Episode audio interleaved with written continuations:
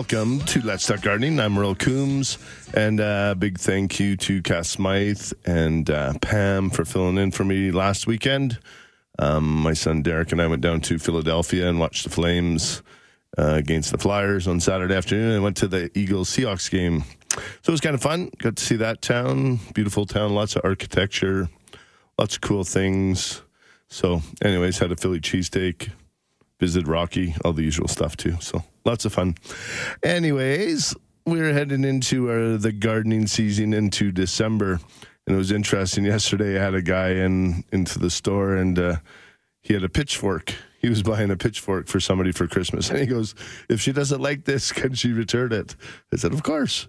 That was kind of funny, but anyways, uh, we can also do gift cards and things like that. So I'm gonna um, touch on some of those gift ideas today for your gardening friends because there's always people looking for um, gift ideas for people that have certain interests in your life, and gardening is definitely one of those big interest things and and house plants and all that so we're definitely going to touch on some indoor gardening and the seasonal plants of uh, of the Christmas season, the winter season going through, and uh, with the house plant craze, there's a, a, lot more of it. But also, we get all the seasonal plants that are starting to come in.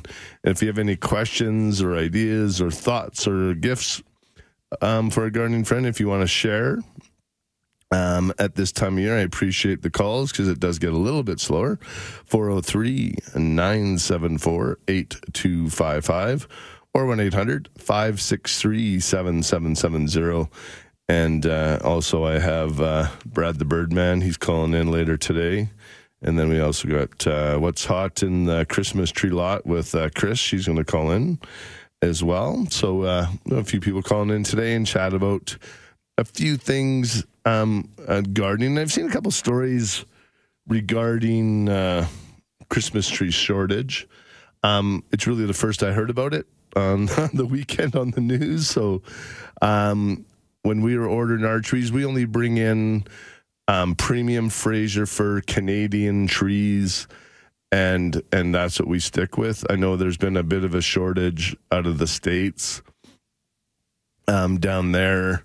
Um, it just with the economy and the population growth and things like that that uh, the Christmas trees down there uh, there's been a bit of a shortage and and once they run into a shortage they come up here and start buying them um, especially at the 35% discount with our currency, unfortunately. So, um, but so far so good. I know we got all the trees we wanted, and uh, I chatted with Colin from Plantation.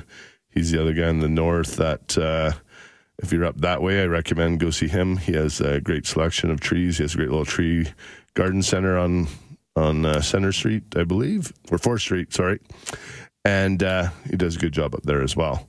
So, anyways, lots of uh, I know both of us have trees. I'm not too sure how the other lots, if they're bringing them in from the States, they could have had some shipments. And also the CN Rail had a, had an issue because we do bring most of our, our trees in um, from Ontario. We bring them in through the, we brought ours on CP Rail, um, which uh, it, I'm always amazed at how fast it is.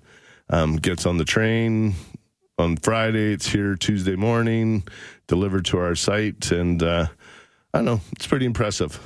Kind of a little uh, logistics, and it's a fair bit. It's half the price of uh, of sometimes on the trucks, but it, you still need the truckers involved because it goes from a truck to the train station, from the train station to a truck to the site on the other end. So it's a logistics synergy that works very, very well anyways, touch on a few things. Other than that, um, I'm sure I'm going to get a few Amaryllis questions and poinsettias and all that fun stuff. But right now, I'm going to go to the phone line. I'm going to chat with Ken. Good morning, Ken. Good morning, Merle. How are you today? Good, good. And yourself? It's cold out. It, it is certain. I, I know I was from my. I, I, was still. I'm in the far south end of town. It was still minus 18 when I left. By the time I got to to 17th Ave here at the radio station, it was minus 10. So it's it's slowly coming from the west. And I know Brad, who lives down in the northwest, down in Bowness, he was saying it was only minus eight there. So hopefully it's uh, well, coming our way. Yeah, well, I'm just out at Hanna here with my mom and dad there, and it was so cold. I seen a jackrabbit jackrabbit pushing a squirrel to get him started. Oh, I bet okay. it's uh, it, it, it, it's that bitter cold. Like it, it's dry air and it, it, it's cold out. Yesterday was cold, so It was cold. But my question is, I have a apple tree in my backyard. okay. It produces apples every two years, and I would like to know when's the best time to prune it because it's getting out of control. Um, the best time to prune your apple, you can do it over the winter time. Um, I, uh, if if there's no necessary, you could wait until like February, March, something like that. February, March, okay, because last year it produced a lot of apples, so I'm expecting this year it's not going to produce any. It will, as long as you're not you're not going to prune the whole thing, right? You sort of want to you're going to bring it down in size, and what you want to Yeah. do, you kind of when you want to do your pruning, and when you look at the branches that you're going to cut, you're going to try and look for ones that are where you're going to cut just above. And you want it to shoot more to the outside because you're trying to create more horizontal, and you don't want to prove a, prune right above a branch to shoot it towards the inside of the tree. You want to get it going to the outside. If that does that make Well, sense? Yeah, it makes sense, but I'm going to let you professionals do that. Oh, okay. You I'll get- you're probably end up chopping the whole tree down. yeah, give Mark a call then if you're able to. He'd be happy to come out and and and do all that kind of stuff because that it's important with the apples and especially with the weight distribution and stuff like that to get them set up properly. Oh, yeah. So Yes, exactly. Thanks, Merle. Yep. Thank you, sir. Have, a good one and have a Merry Christmas. you too. Merry Christmas to you as well. Thank, Thank you, sir. Bye bye. Okay, bye. But yeah, no, I always uh and and this time of year and I was driving in today and I'm I'm just noticing um a lot of dead, damaged and diseased trees. A lot of the spruce trees are in really rough shape. And I, I'd like to see if there's some sort of subsidy. Like, I'm going to contact the city and maybe see if we can work out some sort of subsidy or some sort of incentive program to help remove some of them. Because when we leave all these dead, damaged, diseased trees, they also um, cause a lot of other disease. Like it spreads disease. It brings in um, sick and and more bugs into the healthy trees. So. Um, if you can afford to look at getting some of your, if you have a dead one of those dead trees, I know some people have a big dead birch or a, a big spruce tree that's just looking awful. Um, it, and, and and you never want to cut down a tree, but it is sometimes better for the whole environment to just get rid of that sick tree because it's it's causing disease, it's spreading disease, it's bringing more bugs into it because those bugs they sense they know in a tree. It's no different. I'm watching this uh, documentary on um, big cats. I always like lions and things like that. So when the weak they always pick out the weakling of the herd and things like that and they they wean them off and uh, those become the dinner. But that's somewhat what we need to do with our trees. You need to get rid of those weak dead damaged diseased trees out of our canopy in Calgary just to help keep the other ones healthy or get rid of that the sickly ones. And because our we are in a little bit of a, a canopy disaster right now with our trees and shrubs. Um, they they definitely need to be um, a little bit more tender loving care. We've had some dryness over the last few years. And right now this moisture early on is is great um, so what I'd recommend is shoveling all this extra snow underneath your big spruce trees. Um, try and we call it snow farming. It's important to do that at this time of year, and uh, that would be sweet. And your trees would really, really like it and be very happy after. And actually, I think we got Mary, and we're going to talk a little bit about that. Good morning, Mary. Good morning, Merle. You, you sound like you had a real nice time with your son. I did, and It's good to get away when they're this age. absolutely. I 'Cause di- soon they won't want to go with you. yeah, no. Derek is 16, and my daughter Jaden's 17. Yeah. So we Well, they grow up pretty fast. Oh no, and they're both uh, they're both going to work today. Jaden's down at the Spruce Meadows Market, and Derek's gonna be working out in the tree lot. So, uh, well, that's good you got them both involved. And oh no, they, and- they see me going every good. day, so they kind of help out, and everyone pitches in. And my wife, well, and it's a good family thing. yeah, no, my wife Carolyn there, she's doing a lot of the designing. She makes a lot of the pots and stuff. Her and Chris in the Well, tree lot there. That's good. Yeah, no, everyone pitches in, and we have a great team of other people that help us out Oh, as well. I know that. Yeah, I know that. And last week, Cass and the other lady just did a wonderful job. Yeah, Yeah, they're great. Anyway, what I was going to I'm making an observation here. Okay. Uh, talking about snow farming. Yes. Which I've done forever and ever. Now, there was uh, about a week ago, you know, we had this dump, dump of snow. Yep. And then it was so icy. So then the the town got out and in the city as well, and they spread all this salt, you know, to get rid of the ice. Yeah. Well, there was a man, an older man, and he, I stopped and I said, "Boy, you're busy, you, you know." I said, "Are you snow farming?" No, I'm trying to unclog this street, and and he was throwing off the street onto his his boulevard and trees. I said to him, "Sir, you're going to kill him with all that salt." Yeah, a that lot they of this. put on there. He said, "Well, they, they said it was okay." I said, "It isn't, sir." Depends which one they're using. I know the city of Calgary has switched a lot of it to the sugar beet. Yeah, Um, well, I don't know what this was. It was salty. okay. if it if it is the pure I, salt, I then had some on my card, and I didn't let it sit outside long enough to melt off, and left salt all over my garage floor. Yeah. So you know, it was very icy. Oh, yeah, but uh, I know it's all slick. I'm just saying is, people, you're doing a good job of putting snow around your tree, but make sure it doesn't have that salt. yeah, try it. and get it not right off the road where they just Yeah. salt it and things like that. Absolutely. You know, because people, trees are hard, as you were just talking about, hard to grow in this Well, country. and we bring them into our environment in sometimes smaller spaces than what they're used to. Yeah. Drier spaces. well, and, and they crowd them in the Yeah. city. Uh, I, it's it's just keep at it, Merle, because they waste a lot of money in that city. Oh, and I'd just like to see it get in the right track because even when I travel, like I was in Philly or in Chicago, like there's a city with four or five million people, and their their horticultural entity of the city is beautiful. Like they use it Yeah. as a ours. It works like if they want to talk about um, attracting people to a city. Our, ours does not do that. It, it, well, it- it's too crowded. well, and the trees are half dead, most of them. But when you well, go they through, just look terrible. They look like sticks. no, and you go through Chicago, and they write the right infrastructure. Like they have the beautiful trees, they're spaced out, they have Yeah, irrigation. go to Arizona and see the oranges hanging on. You know, Oh, they're ornamental, but gee, they look great. No, you got to plant the right trees in the right spots. Yeah. And I and- just ha- keep but I will say- away at it. Maybe they'll listen to you. I if I was a taxpayer there, I'd be, I, I'd be complaining. I'd love to help out, and I've talked to a few of them. I do know, like the newer communities, like in Belmont and stuff behind us, they, I, I think they're doing a great job there. They've Well, that's good. they what they've done is they spaced out the trees. They've used uh, a more of a columnar type ornamental crab, and they have them spaced out, a larger boulevard. It just again when you're planting elm trees ten feet apart, it just it, it doesn't work. Well, So- no, it, well, you don't like to be crowded, no, that's why we all you know, in your life. So you like like to have things spaced around you. You know, trees fine in the forest.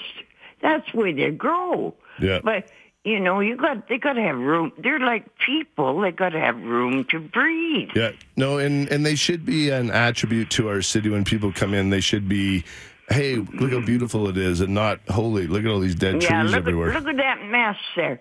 You know, I couldn't believe it. They planted ten trees in a circle right on the damn. Ro- excuse me, right on the darn road.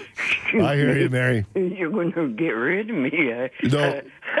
I, hey, I, I'm okay with that. As long as you, you keep her, you keep it pretty safe. So we're okay. okay, I usually don't swear. No, no, that's just a, an expression. absolutely. All right, you have a good day. You too, Mary. Oh, when's Santa and the reindeers Oh coming? yeah, that's December 14th and Oh 15th. yeah, I'm gonna come. I've I hope seen. so. I I see reindeer on TV, but I've never seen them up. I Yeah. gotta go have a look at them. And there's one that last year the guy, the one of them is named Trump, and he fell asleep on oh. Santa's lap. Oh, poor And honestly, guy. like he's got an Santa- awful va- he's got an awful name. Santa looks over at me. He goes, "Merle, this is a million dollar picture." Like the reindeer fell asleep right on his lap. It was it was so cute. There's a little baby on his lap. It was it was priceless. So Oh, they're cute. Because I've seen some, you know, animal things on them, and they're quite the animal. Oh, yeah, they They're- are. When they get to like you, Yeah. they're quite people. yeah, these ones are. Yeah, they're very cozy. Like they like to cuddle up to you and stuff like that. So yeah, Brad and I. and And, they put saddles on them and yeah, reindeer we- bells. we're, we're not doing that, but we're gonna No, we'll definitely have bells and. All right, Mary, I gotta go. I'm at the break. I'll see you. If it's not storming, I'll be there. All right, sounds All good. right, we'll get a picture together. Thanks, Mary. Bye bye. All right, I got to take a break for some commercials. You're listening to Let's Talk Gardening on 770 CHQR.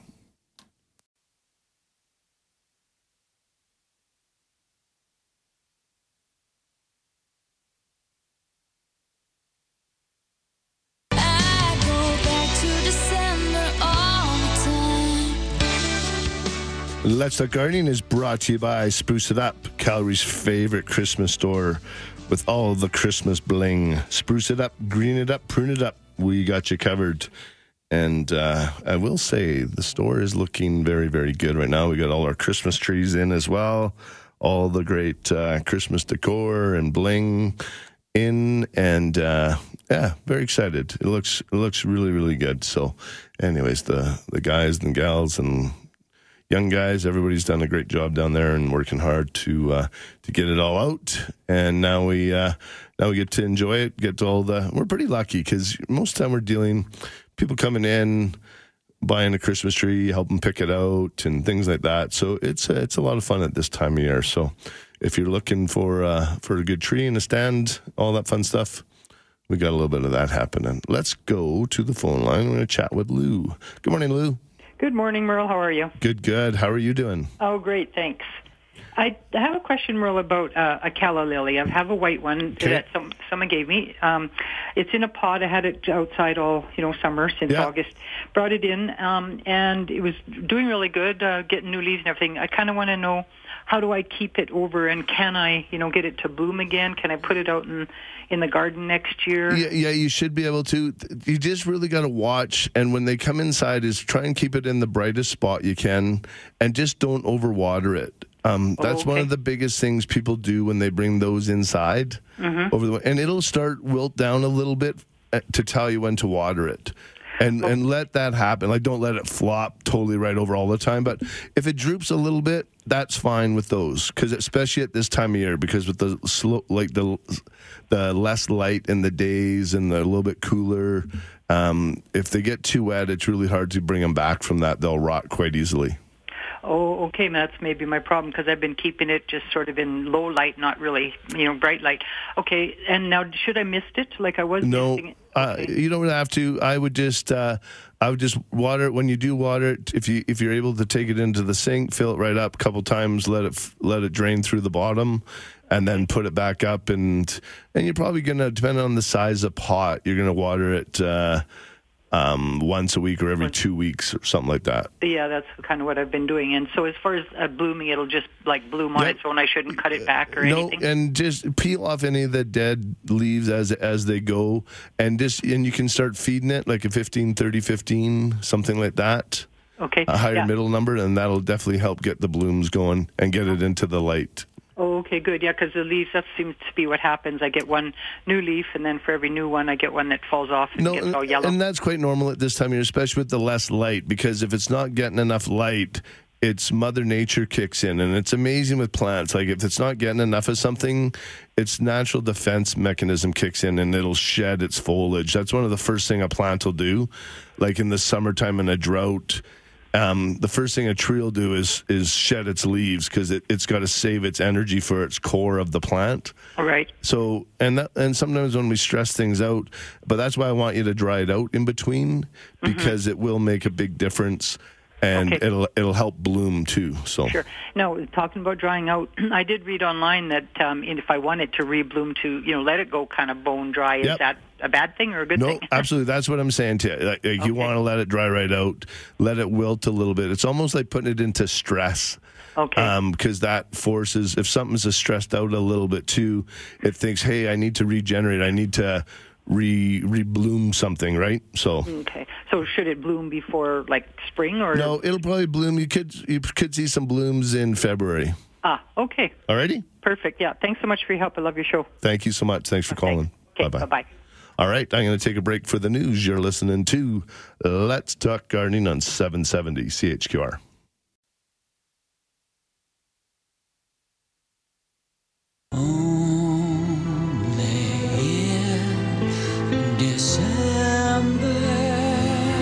Again, I'd like to thank Brian for all always the great themed music we get today, and uh, I'm sure you'll be able to guess what kind it is.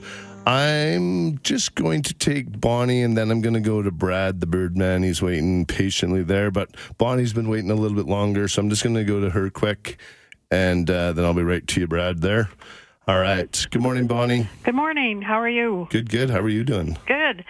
I have a question about my old lilac bush that keeps spreading and spreading. Yeah. I've controlled it by mowing around it, but I want to even make it a bit smaller. Is there can I use Roundup on those suckers? Um, not really. Your best is to get a good sharp uh, pruning, and uh, and you, do you have lots of deadwood in the center of it? No, it's not too bad in the center.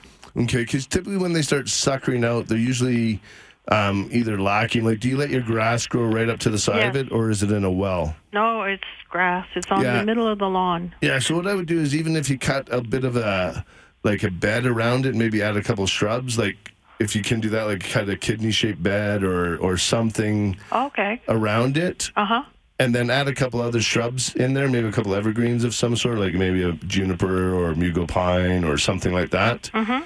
And just add to the interest instead of trying to fight, because um, when it's doing, it's probably stressed out a bit too, so it's suckering out because it's fighting with the grass for moisture.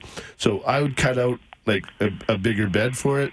And then add some couple other plants with it, and then add some bark mulch, and, and make it a feature. And then you'll see it perform much better for you as well. Okay. Can I also ask you a Yes. question about my house plant? It's a I think it's called a bloomalade. Oh, yeah, Brum- bromeliad. Yeah. Yeah, and it's bloomed all summer, but now there's shoots coming out of it. How do I um, get rid of the old plants? Like the old plant won't bloom again, right? No, it'll send out, um, and that's what you get those big. But I would just let it continue on until how big are the are the offshoots of it? Uh, about uh, ten inches. Oh, really? Yeah. Okay. Yeah, you you can pull them up and separate the thing, but I'd, I'd let it go a bit longer. Leave it. Let the mother plant look a little bit worn out a bit more, if, unless it's already at that point. No, it's no, it isn't. It's quite green, the mother plant. Yeah. So what you can do is even separate it and then try and replant them both. Okay. and uh, and give that a shot. So just what I would do is maybe wait till about January, and just when our sun the days start getting a little bit longer, and then do it at that point. But the mother plant won't bloom again, right? No, it, it can actually send Oh. out, and it'll send out a couple more shoots and things like that. So Oh, okay. yeah, All righty. Thank you. you're very welcome. Bye bye. Bye. All right. And when we got some time here, right now we're going to go, we're going to chat with Brad, the Birdman from down at Spruce It Up in the Wild Bird section. Good morning, Brad. Hey, how are you? Good, good. I don't hear the birds today. What's going on? Yeah, I know. It's too cold. It's starting to warm up though. Yeah, no, and that's why we thought it was a good um, time to do our our segment on uh, on birds as as this time of year, and especially with the amount of snow we have, it it is a little bit harder on them trying to find um, good food for them, things like that. So, what what are we kind of recommending for for our bird friends at this time of year, Brad? Uh, again, yeah, you're totally right. With all that snow, it's they'll forage for sure, but it's just that much harder, and they're burning that much more energy when uh, it's that cold out. So we still recommend the sunflower kernel. That's just the sunflower seeds that are already shelled. Um, they have a super high oil content, and that helps keep the birds warm. Um, we also have another one called uh, nutty buffet, and that's just a mix of different nuts, and they work the same way with a high oil content to help keep the birds warm. And you should notice when you are feeding birds, and people that do would notice that as the temperatures get cooler, they would see more uh, feed being eaten because they need more. So yeah, it's a good idea to keep an eye on it. Um, and another thing that we're trying to get, and we're having a bit of a hard time, is finding some heated bird baths because people think, oh, it's chilly out or it's cold out. The last thing they're going to be looking for is water, but it's the exact opposite. Don't they know just to eat snow? yeah, well, the dogs do for sure. Yeah. but yeah, and they will. They will go down and get snow to a certain degree. But if there's water available, they'll notice. Like it could be minus twenty, and they'll still go in there and bath. And it's great to watch them. And I know last year I kept, and I don't live in the same house anymore, but I'm going to put another one of those water, basalt water fountain in the backyard where I had the water going. Um, and Yeah. I had it going right till February until it got that really, really cold or January. Whenever it got to that minus 40, then it, it, I couldn't keep it, the, the heat couldn't keep up. But I was just amazed at how much, how many birds came in there and and got a drink and and bathed off a little bit and they shake it all off and I know there were stories of of birds going in bird baths and then they'd fly and they'd freeze on the bottom and and then they'd be f- dropping out of the sky. I think that's a bit of a yes. a bit of a myth, yeah. Yeah, no, they they need the water. Like I said, the cooler. It's funny, but they need it more, and uh, that's why we have to find some heated bird baths, which we're working on right now. And uh, yeah, again, um, another good popular one too are suet. Mm, Suet, they're like just a big chunk of more or less lard, but has all the different seeds in them, whether it's peanuts or whether it's Yeah. sunflower. And the birds really love those. And again, the the mix that they put with the seeds is, again is very high in oil content, and that's the most important thing, especially when you're approaching you know minus 15 and colder. Oh, absolutely. And then if if and there's lots of and when you're birding, I, I just remember I know you you have the bird feeders going at Spruce It Up, and and this fall like we had blue jays, we have the yellow finches, the blue finch. So when you do feed, you you do get treated with um, some different birds that maybe not necessarily will stop in your place and and visit you. hundred percent. If you like this year, yeah, like we had God, blue jays, all kinds of woodpeckers, the downies, the pileated, uh, the northern flickers. Um, we had white-breasted and red-breasted nuthatches. Um, all kinds of different sparrows, which everyone has, but there are some really beautiful sparrows. People just might not see them all the time because they just think a sparrow is a sparrow. Yeah. Um, we had redpolls, um, evening grosbeak, pine grosbeak, house finches, uh, chickadees, uh, pine siskins, and I mean, and they're all beautiful and they all make different sounds, and it's it's quite nice. A lot of people, like I hear customers talk about it all the time if they're on a warmer morning or whatever, but if they're out sitting and having a coffee or something, just listening to the birds. Yeah, eh, there's nothing better, right? Like you're Yeah. you're enjoying Mother Nature, and uh, and get to hear it, and and and I know Michelle, who works at so she was talking about she has still hers that she attaches to the her deck railing, and it's like watching reality TV, right? You get to watch it out there, and they get to, they stop in, they Yeah. and do that. Yeah. And I just had someone text in, and this is a good one. If, if and if you if you're not able to find the heated bird bath, is that they had the heated pet bowls. You just got to watch you don't fill them too deep, Yeah. and Yeah. and and try and get as big as possible. Um, so definitely those the heated water pet bowls were good. Just watch that you don't fill it right to the top where it's two or three inches deep. You just Yeah, sort of want want an inch an deep. yeah.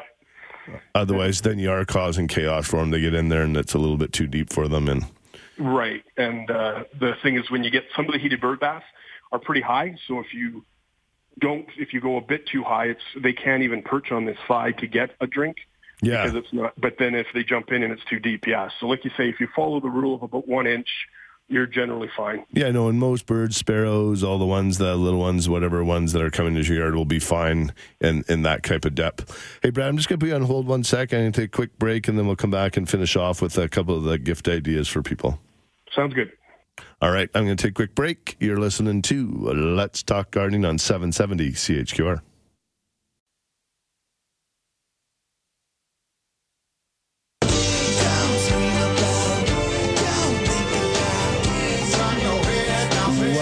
Back to Let's Talk Gardening. Got another text from Marilyn. Merle, I put a stone in the middle of my dog dish so the little birds can sit on it. That's a great idea. Again, always appreciate the the tips from our listeners. They always have lots of contributions and uh, and uh, so thank you, Marilyn, for that. That's a, that's a great one. Hey, Brad, just add a Yeah. rock in there if you if you have something that's a little too deep.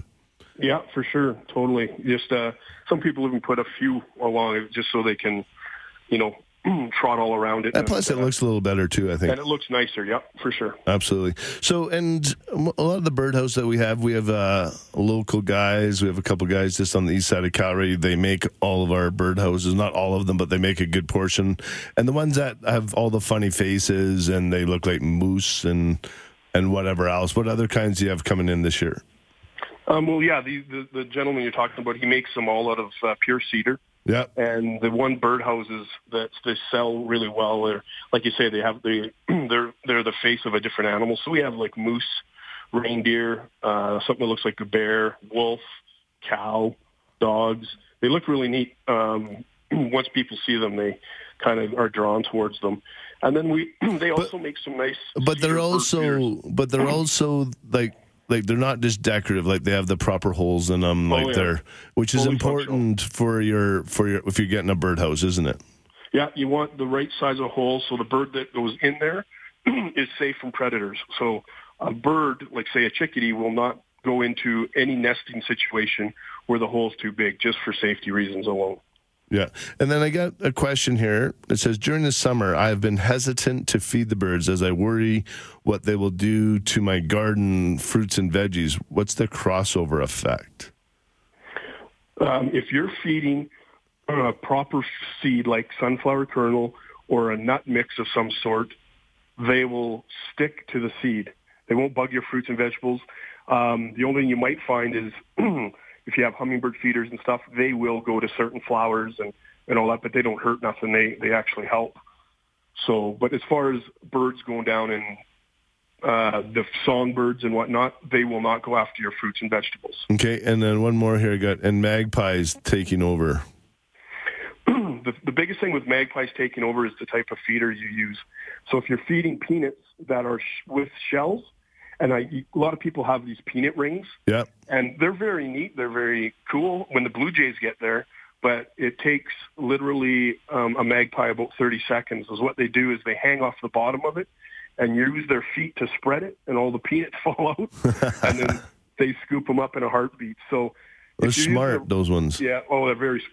they're a beautiful bird. They're just yeah, like you say, people get annoyed with them. But yeah, if you're gonna have if you have lots of magpies in your areas, I would recommend do, using a feeder um, that they they won't navigate to because they they won't typically hang off a peanut feeder um, with the little like quarter inch square holes to eat where like a downy woodpecker would be on there all day.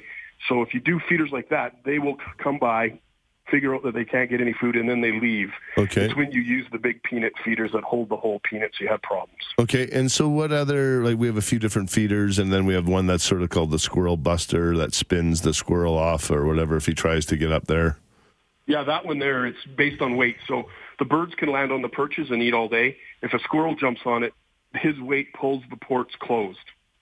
Oh, okay. So yeah, it just works with gravity and it, and then they move on too. They'll try for a while because they're they don't give up easily. But once they realize they're not getting in there, yeah, they, they, uh, they move on. and they're fully guaranteed for the life you own it. Oh, really? Yeah, they're Yeah. good quality. Like those ones, when you hold them, like they have a little bit of weight Yeah. to them. They're decent. They're they're a good quality bird feeder. Anyways, thanks, Brad, for calling in. And uh, I gotta take off for another break here. But um, so you're fully stocked with all your bird seed and everything for people for the for the winter season, Brad. Yeah, hundred percent. And we're just like I said, we're just trying to source some bird bath heaters, which we hopefully will find this week. Awesome. All right. Well, thanks, Brad. Thanks. Bye Bye bye. bye. And uh, Brad also will be down uh, in the tree lot with his uh, crew of young guys there and uh, doing fresh cuts and uh, helping you pick out your Christmas tree and all that fun stuff. So at this time of year, and I might as well take a break. And then when I get back, I'll go to Louise and Mel after the break. You're listening to Let's Talk Gardening on 770 CHQR.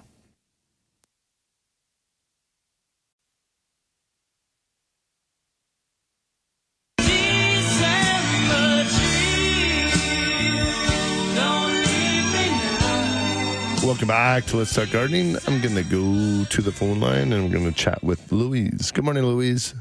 Good morning, Merle. How are you doing today? Pretty good. How about yourself? I'm pretty good. Nice sunny day. It's going to warm up. Lovely. Yeah, Enjoyed supposed- the segment on the birds. Yeah, no, it's always good, and and it is amazing like when you feed a good quality bird feed, and the birds you get. I, I always we have ours just over by the perennial house, and I love going in that little corner, just hang out there once in a while and check emails or we'll do whatever, and and just watch the different birds come, and uh, it, it's pretty cool. I know, right? I say if you, if you if you feed them, they will come. Absolutely. How can I help you? So I brought in my geraniums, Okay, um, and they're doing really well. They're actually still blooming, okay. but I'm I can't remember the rhyme. I no, it's supposed to let them go dormant for a while, aren't you? Before you. Well, it depends what you want to do with them. You don't have to. You can keep them as a house plant as well. This throughout the winter. Yeah. just keep them in a in a brighter spot. Um, I like to pinch them off a bit because they will get leggy on you. Okay. So if they're not leggy yet, you can leave them for a bit um, until we get a bit more sun sunlight going on with the longer days. But just if you just break off where there's no blooms, if you just break off a half inch or something off each one, Yeah. that'll help thicken it up. And then it'll also produce new growth. So in February, you'll get a fair good push of new growth. And that's typically when we used to start taking all our geranium cuttings. So if you want to reproduce a few, it's, Yeah. it's real easy to do. Like even if you get an egg carton, fill it with soil, or if you come in, you can get uh, the plastic trays with the little nanodome. Put a little bit of soil in there, a little bit of rooting hormone, and and they reproduce really quite easy. So, Okay. Nice. Yeah. And when do I start feeding them? Um, w- w- when you you'll start, you can start in about the end of mid February to the end of February. You can start doing cuttings. Oh, okay. Yeah. Excellent. Yeah, and now no. I have a I have a begonia root as well in a bag, and I haven't done that before. Is it too cold for it to be in the garage? Shall we bring it in Yeah, those. Uh, well, if it's unheated, um, if it's getting below zero, you got to watch. The begonia bulbs are not very hardy; they can turn to mush pretty easy. Oh, okay.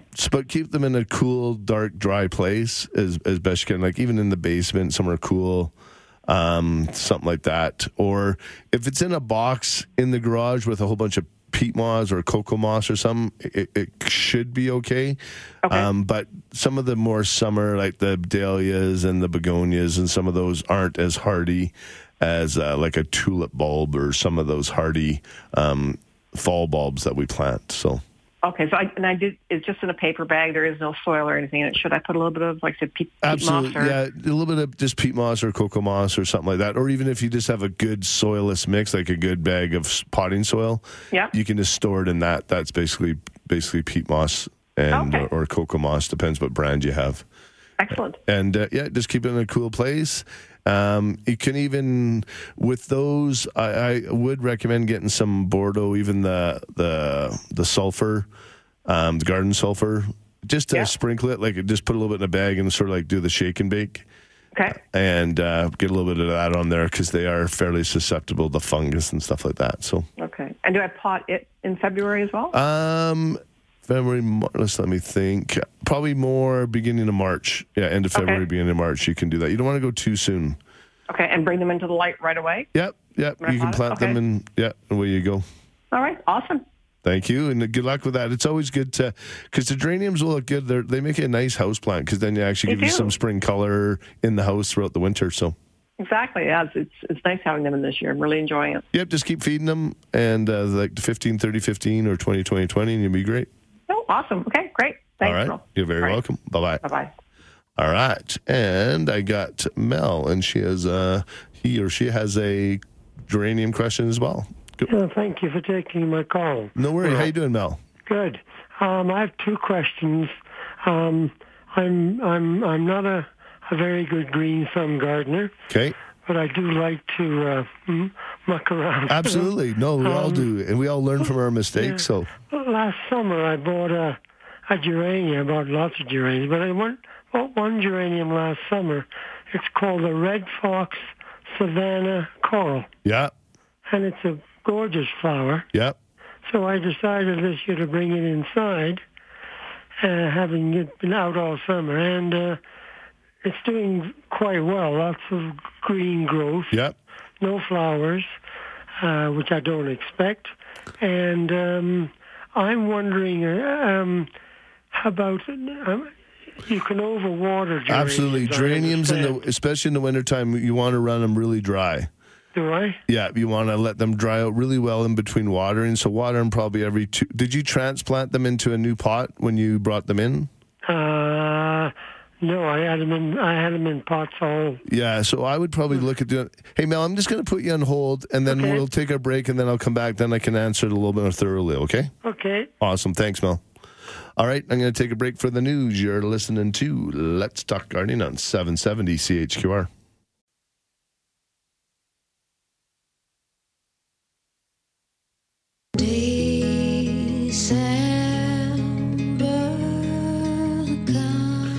Welcome back to Let's Talk Gardening. If you'd like to join me too, the phone lines will be wide open 403 974 8255 or 1 800 563 7770. Right now, I'm going to finish up with Mel and then we're going to go to uh, Chris of uh, What's Hot in the Christmas tree lot there. Let's go to that. Good morning, Mel. Welcome Morning. back. Um, I I uh, I forgot what you told Yeah, me I about would- I watering geraniums. Yeah, so we really want to let them dry out really well in between watering, especially through the winter, especially through like December, January, Yeah. February. And I would recommend that you transplant that plant. It's probably used up all of the good soil nutrients in there. Oh, okay. So I'd recommend like what size pot is it in right now? Uh, I would say a ten inch. Okay, so that's in just the one plant, or is there other yeah, stuff? just the one. Okay, so that's a fairly good size pot in it. So it might not need maybe see if you can pop it out. But what I would do is uh, is if you can pull it out of the pot and then just shake some of the soil away from it, like break apart the roots a bit, Yeah. mhm. and then just add in some new fresh soil for it. Okay. And uh, and then just continue to feed it sort of once a month with the 15 30 15 and uh, and then you should be go you should be good and if, and uh, you sh- around February you can start if you want to take some cuttings you can do that as well. I see. Okay, All right? that's good. Can I ask one more? Yes, by all means. Um, I have a poinsettia Yep. from last Christmas that I've taken through the summer and had it outside and brought it back in. And here again, it's doing pretty well. And some of the leaves are starting to turn red. Well, well that's Um, good. Yeah, now, does it take a long time for the whole thing to become red, or Yeah, no, you should start. It, red? it really depends on the light, and they do need that sort of eight light, eight dark, eight light, And, or, or yeah, sorry, twelve dark, twelve light, twelve. Yeah. If you can do that as much as possible, so you must have fairly consistent lighting. Maybe you go to bed at the same time most nights, and Yeah. and so that makes a big difference, and it helps um, keep them because it follows the cycle of the of the sun and the moon, Yeah. and and so it, that triggers the blooming. So. Uh, it sounds like you're probably fairly consistent on, on when you turn off the lights in the Yeah. house, and The uh, the problem I have is that I have a small window yep, that they get the sunlight in, and I turn. I usually turn the the pot, give it a half turn every other day. yep. No, that doesn't hurt it. catch the south sun in the morning and afternoon. Yep, and then I would even even at nighttime maybe move it away from the from the window just to uh, so it doesn't get any of the outdoor lights or if there's a street light or headlights. Oh, I see. Okay. yeah, but if you're starting to change, it'll start. It should start changing fairly quick for you. And do I do I fertilize it? Yeah, you could feed it the 15, 30, 15 as well. Okay. All right. Thank you. Thanks, Mel. Bye bye. Take care. Bye bye. All right. All right. Now I'm going to go down. We're going to chat with Chris. Good morning, Chris. Good morning, Merle. How are you doing today? I'm good. How are you? Good, good. So you're pumping out lots of uh, sort of the new one this year is the those big gnomes. The gnomes. The gnomes. I am the queen of gnomes. There yeah. you are. Yeah. You're almost as tall as them. almost. My nose is almost as big too. no, they're very popular. They're uh, I can't keep up, but they're they're, they're really cute. And yeah, they- no, and the Grinch trees and Yeah. lots of great arrangements and all that other fun stuff through your outdoor pots. Yeah, we got some garlands, homemade, handmade garlands, and swags for the doors, and yeah, a little bit of everything for everybody. Yeah, and uh, and lots of uh, we have lots of the fresh cut trees are all in.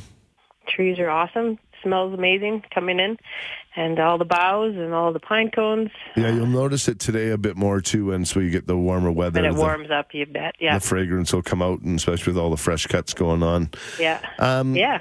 And uh, and as far when you get into the greenhouse, so what are some of the plants people can expect to find at uh, at your local garden center for the Christmas season? Yeah, so excuse me, um, we have the, the cactuses, the poinsettias, the amaryllis, which uh, basically all kind of need the lower light, less light during the the day and the cooler temperatures in order to flower. So, like the zygo cactus, um, everyone probably knows them as Thanksgiving cactus or Christmas cactus or Easter cactus. But uh, basically, uh, the most important factor for those guys to set their flowers is they need the cool temps, like around 16 to 18 Celsius.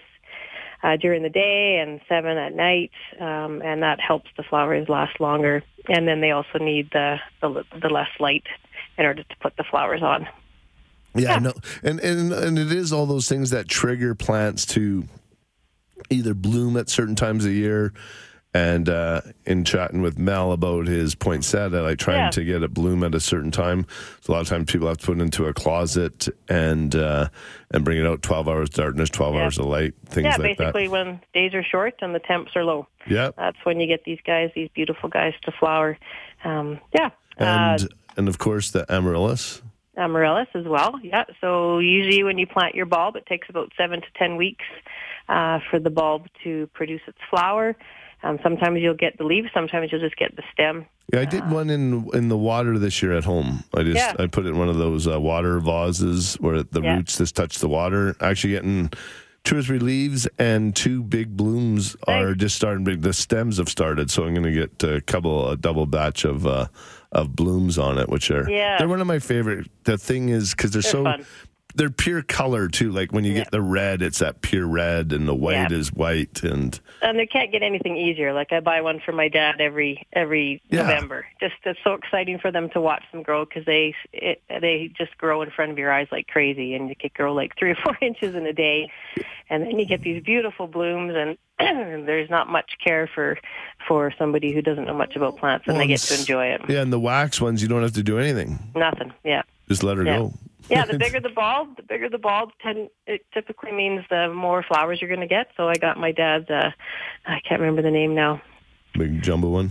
Yeah, the big jumbo one, and he has probably eight massive red Wow. tubular flowers on his. Yeah, so it's pretty spectacular. Awesome, Yeah, awesome. yeah, So yeah. when- when you are doing your your outdoor arrangements, what do you what do you recommend for people to keep them nice and fresh so they last throughout the season?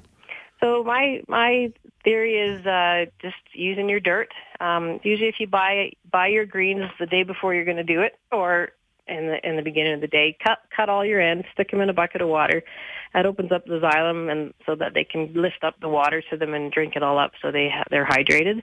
And then once, make sure your dirt is really uh, compacted well, so it'll hold on to your branches. Uh, give your branch another cut, stick them in, and then use your water to water in your soil. And if we're lucky, which we have been in the last uh, week or so, we want it to freeze.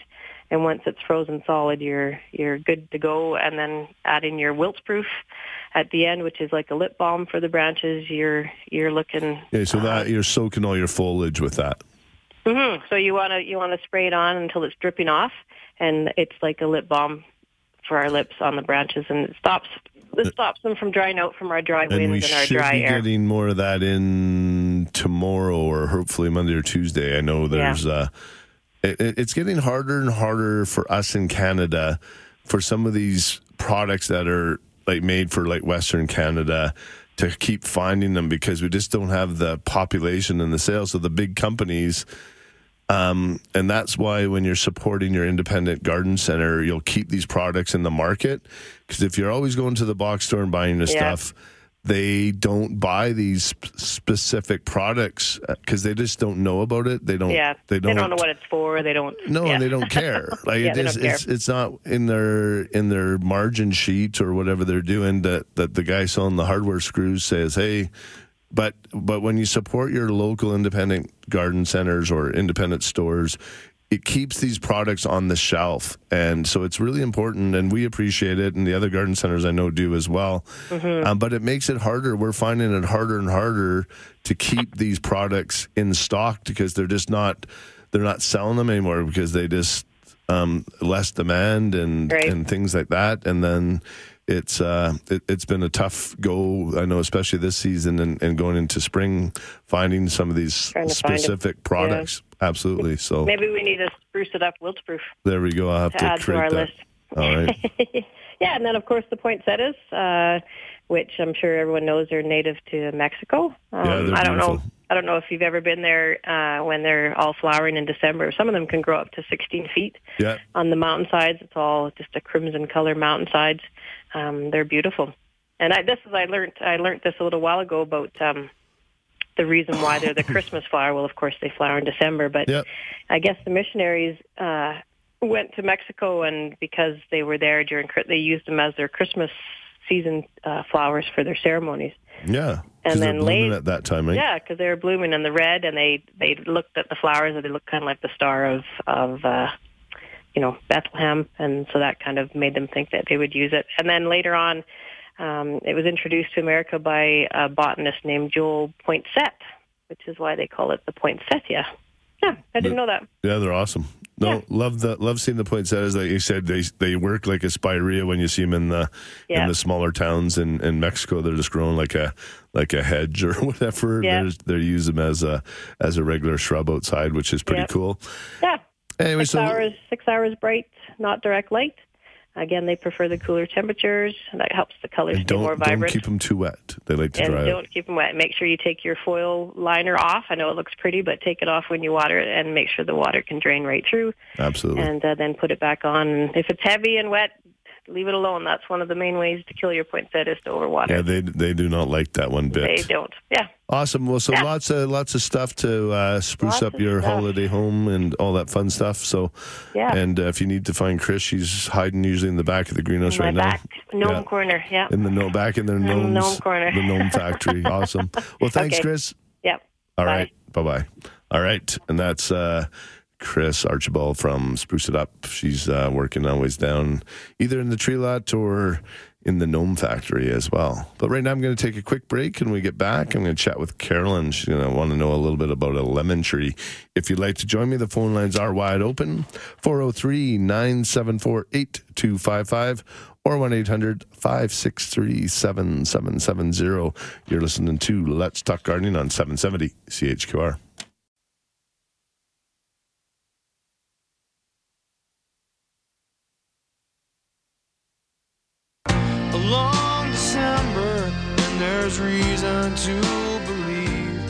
Let's Gardening is brought to you by Spruce It Up, Calgary's favorite Christmas store with all the Christmas bling you'll ever need. Spruce it up, green it up, prune it up. We got you covered.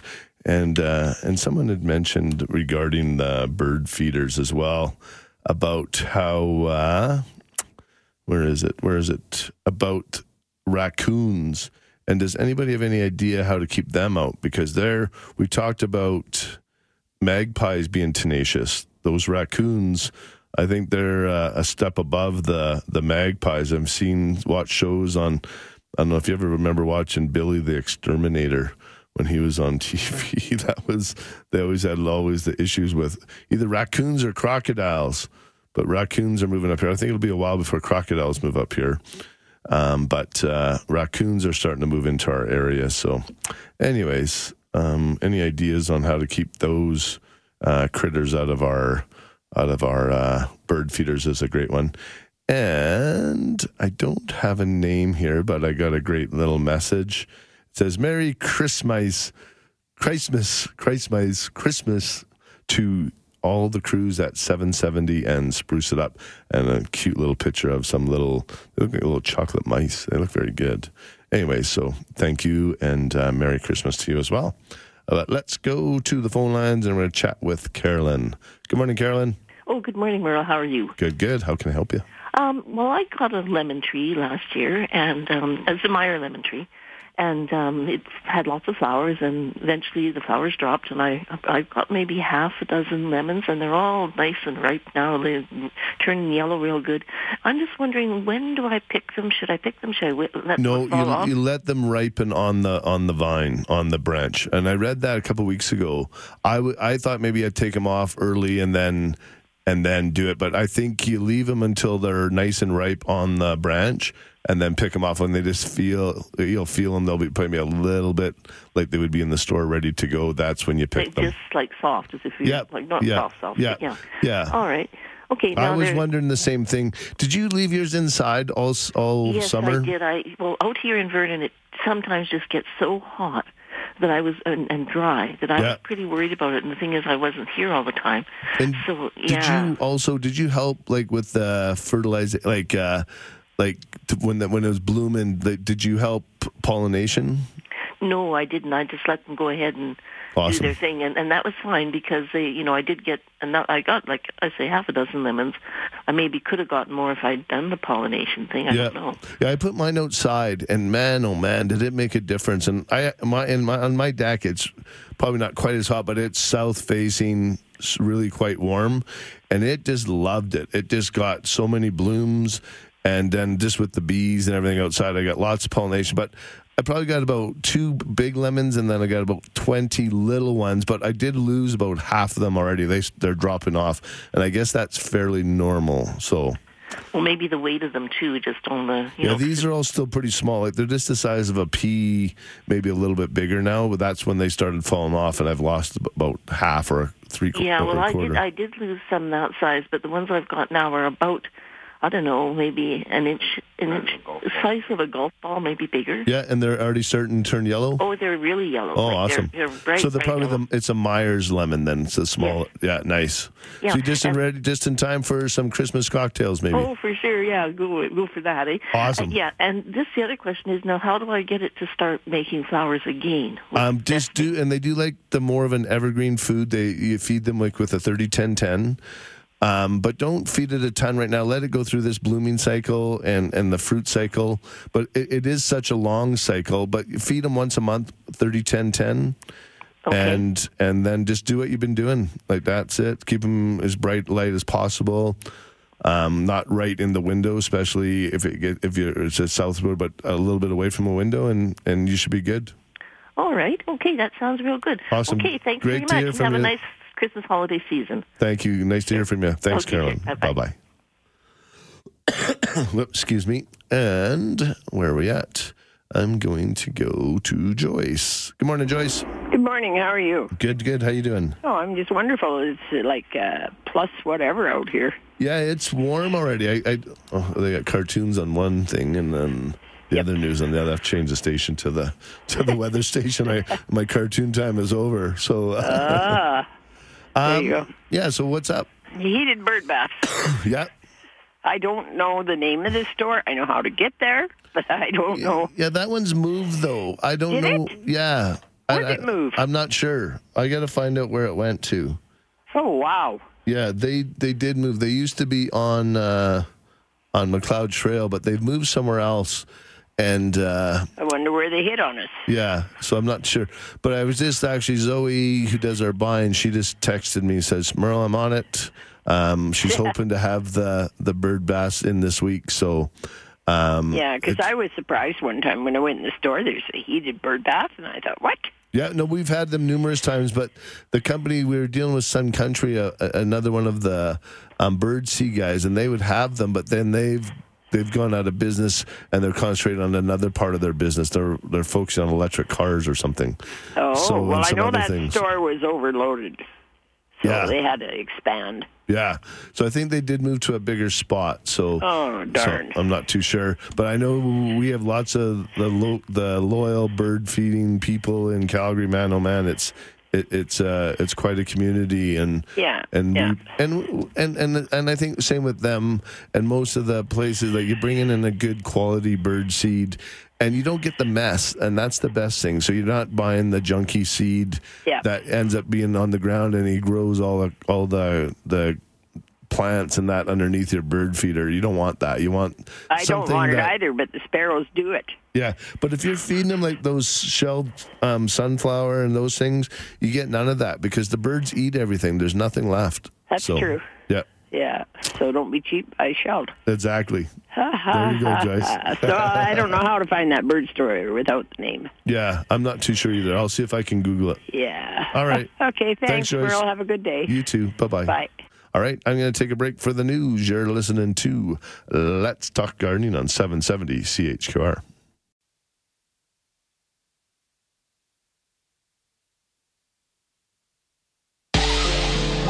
This is my December. This is my Welcome back to Let's Talk Gardening. I'm Merle Coombs, and we got uh, old St. Nick up here. Good morning, Nick. Yeah, good morning, Merle. Thanks for doing this program, by the way. No, love doing it. Look forward to it. Sunday. I have to think a little bit more once we get into December and January and February as the gardening topics get a little bit lighter and I have to try and uh, dig a little deeper here and there. But uh, and I appreciate it when everyone calls in as well. makes it makes it much easier for me. So Keeps you on your toes. absolutely, absolutely. Good stuff. Yeah, Merle, just a, uh silly question for you. Just as far as how to care for your Christmas cactus over Yep. the winter season. Um, no, is there any merit to uh, to adding a little bit of liquid fertilizer to it? Um, like it's my mine is just starting to bud, uh, but I thought I was told that um, it's not really worth fertilizing any plants over the fall and winter season. Um, so No, actually, it, it's still, and a lot of times with your, uh, especially the Christmas cactus and and those type of plants, they're fairly root bound, so it definitely doesn't hurt to to feed them. And again, with the blooming, I would do like the 15, 30, 15, um, something like that, a blooming food. I wouldn't do it too much, like once a month. There's lots. Um, it's more important um, with the with the Christmas cactus. It's just don't let it dry out too much, and again, not too wet when it's blooming.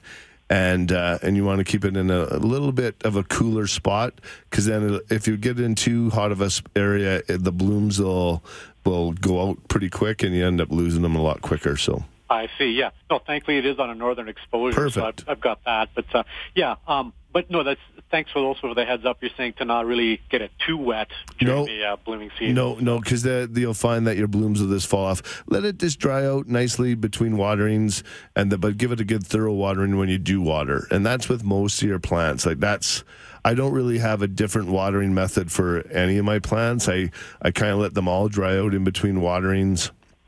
Uh, maybe my succulents, I'll let them go a little bit longer. But most of my, like, I have a fiddlehead fig and I have a couple other ficus, and those are usually pretty um, uh, fragile or they tend to like losing leaves. But I just let them dry in between waterings, and then when I water them, I give them a good water. I try and get most of the root ball moist, and then let it dry out again. Leave it for a couple weeks, and then water it again. Uh-huh. So as far as maybe this concept of a pre-watering, I thought I heard something last week. I didn't catch the whole thing, which is why I'm phoning today. Uh, about you know if you are going to fertilize, just to maybe um, water it a little bit first, just to Yeah. I water it thoroughly first, and then just then just add the fertilizer. That way, your fertilizer doesn't get wasted either. So then you can pour in your cup of fertilizer into the thing, but just make sure you have it mixed properly. And that's totally true because if you if you dump it in when it's dry, most of it will just flow right through, and you'll lose most of your fertilizer. So even in the summertime, like out in your summer pots, trees and shrubs, we always recommend water everything first and then fertilize. Hey, you learn something new every day. I did not even think of that until you just said so. so Yeah, no, it makes a big difference. It, it, like I said, if you're if you're dumping in when it's truly dry, you know this is going to lose most of your fertilizer. And depending what fertilizer you're using, you can also burn if you have it mixed a little bit too strong. You can burn the roots in that if it if it's if you're fertilizing a dry plant. Right, certainly. Great. So- Well, no, that's the exact exact advice I'm looking for, Merle. Thanks for your time. Thanks, Nick. Appreciate it. Take care. Bye bye. And if you'd like to give me a shout, phone lines are wide open now 403 974 8255 or 1 800 563 7770. And uh, if you have any pictures of any of your Christmas cactus or amaryllis going, things like that, I'd love to uh, love to see it. And uh, and, the, and I got a couple texts. The Wild Bird Store has moved to 5901 3rd Street Southeast. And uh, they also mentioned they have a bird cam. That'd be kind of cool. And uh, I know with all the the wireless security systems and all that, I know our neighbor, um, he had in the summertime we had the robins bloom or robins were hatching, and he did a a community webcam for all of us to look on his. Uh, on the on our community Facebook page, and he had the as these robins hatched, which was kind of cool. So that is all possible and uh, and definitely worthwhile. And it's always fun watching Mother Nature and uh, and do those things. Like right now, I I mentioned to you, I'm kind of hooked on this big cats thing uh, of all the different. Uh, prides of all the all the different lions out in uh, in Africa they how they coincide and protect their their area and all that kind of fun thing. So I wanted to chat a little bit about um, Christmas gift ideas. I know we get a lot of people coming in um, and looking for something to get for their for that gardening person. Um, one of the easiest things is always a gift card is uh, that always works well. Garden tools people always want like a nice pair of pruners. Um, this hand pruners are great because sometimes they maybe won't spend. They'll buy the little cheapy cheapies just for themselves. Some people don't want to spend a little extra on themselves. But once you have a nice pair of uh, of nice pruners, it, it does make a big difference, and you're making the proper cuts. You're not tearing tearing the plants, things like that lots of good books too, and that's one thing I I enjoy is uh, looking through some good gardening books. It is a little bit tougher to find them um, for Calgary uh, in our area. I know the the Calgary Hort Society. If you if you join them, you get the the newsletter. And uh, and to them, I did like when they when they still produced a book that you can stop by and pick up. Um, and it, it it's this neat. I, I prefer the the book than the online thing. It's just it's nicer to have that. Um, it's just nice to sit out in the garden and read and, and do that. And it's always kind of cool. So I got a great, a great pick. And this is actually of a gorgeous Christmas cactus along with an aloe vera. And the thing is, this blooming like mad, and it has the purple leaves as well because that's it's right out in the full sun. And when I see that, that's uh, telling me that. And then I also had another question earlier some about transplanting an aloe vera, and I missed that. I just remembered seeing it. I'll find that at the break, and then I'll go to that. But right now, I'm going to take a quick break. Again, if you'd like to join me, there's some spots. I got Lynn on the line, but if you'd like to join me, there's a few spots. 403 974 8255 or out of town 1 800 563 7770. You're listening to Let's Talk Gardening on 770 CHQR.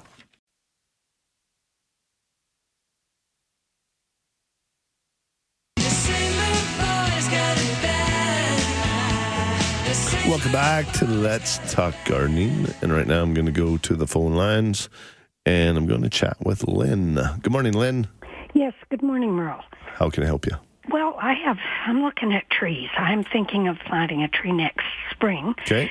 And I'm kind of looking at the Korean maple, and I was looking at the buckeye. Now, the buckeye says it's 26 feet.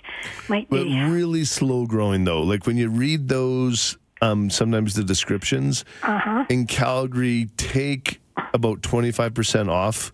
And it's going to take 50 years to get that big. I'll be honest. Like, they're a slow grower. Beautiful tree, though. Like, there is some in Kensington that are in the 25, 30. Um, there's a couple in some of the older parks. I know down in Bowness Park, they had some big Ohio Buckeyes. Um, I've seen a few of them around um, a Memorial Drive sort of thing. Um, but they, any, like, even like the Ohio Buckeye, any of the maples, those real hardwood trees, like they they're Right. slow growing in Calgary, and they don't like you, you won't see one 50 feet high here. Like it is still. Oh, no. Oh, So- they, the one, they, they, I'm in Lethbridge, but it, we get it out at our garden Yeah. shop here. Yeah. And, uh, so they've got the Amur, which said 15 feet, Yeah. but the Royal Crown or the Korean maple, and I thought, well, I like the, maple. The and- Korean maple's gorgeous, and you get gorgeous fall colors. Um, they're not a real big, big tree though, so they're more of a a focal point tree that you put out in front a bit more. Perfect. Yeah, and they're I love using them. I've used them in a few different landscapes because they just give you that pop, And then once September hits, man, they're gorgeous, gorgeous trees. And they they have the true maple, sort of like the Japanese maple Yes. that aren't hardy for our area, but the Korean has the same leaf structure, Oh, um, but are hardy for our area, and, and especially in Lethbridge, you'll be fine. And they're, like I said, they're a gorgeous tree. Um, but sort of plant them within a theme, like if you have that and maybe a couple of Buddha or some sort of, you know, like trade a garden for them because they, they, if you have too much stuff, they'll kind of get hidden on you a bit Okay. but they're they're a great focal point tree. I love using them and I put them in actually one of the designs we just did. I put them around a pond. I put three of them, um, Oh, sort of on their own. Yeah, they're going to be just nice focal point trees. So that's Perfect. Yeah, well, yeah. For my little yard, that sounds perfect. And I already have some other plants in the front yard with just chips around, and then I thought it could be kind of in the middle yeah. With they're- the other things beside. Yeah, they're they're great. Like I said, just a, don't crowd them. Um, Right. Give them this. Let them shine because they when once they if they're able to stand out a bit, you'll see the nice leaf structure and they're they're a beautiful tree. So That sounds perfect for my front yard. there you go. Awesome. Thank you. Well, when you get her planted up, make sure you send me some pictures. I will. Thank you. you. have a, a good day. You too, and have a great December. Thanks. Yes, Bye, Lynn. well. Bye-bye. Awesome. And uh, and those kind of things um, is picking the right tree, and uh, for whatever type of garden you're creating. Uh, it's really important, and if you're looking to create something that's a little bit of a, a more of a natural area, like that's where you can use pines and aspens, willows, and if and if you do want um, a smaller spruce tree.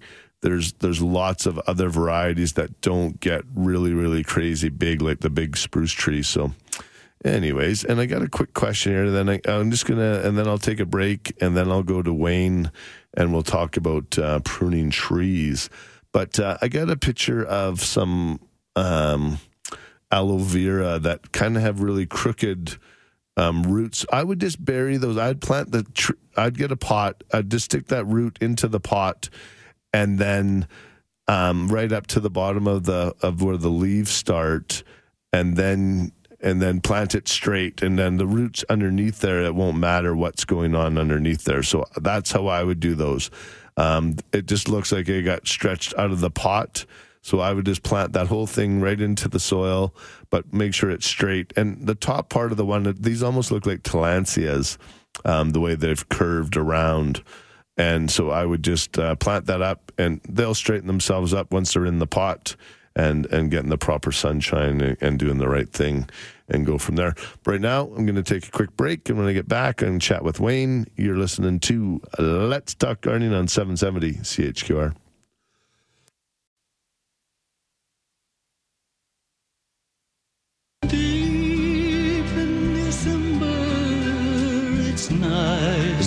All of you that didn't know that there were so many songs with December in them, Ryan has found those for us. so uh, I love that. We have a different theme every week. It's pretty cool. Let's go to the phone lines and we're going to chat with Wayne. And I don't think he's going to be butchering trees, but uh, Good morning, Merle. good morning, Wayne. How are you? Not bad. Uh, I've got a little smile for you first. Uh, okay, I'm always I'm always waiting for your for your for your intriguing uh, humor. So Remember, every time you trip that little lever in the washroom, you're sending a small present to City Hall.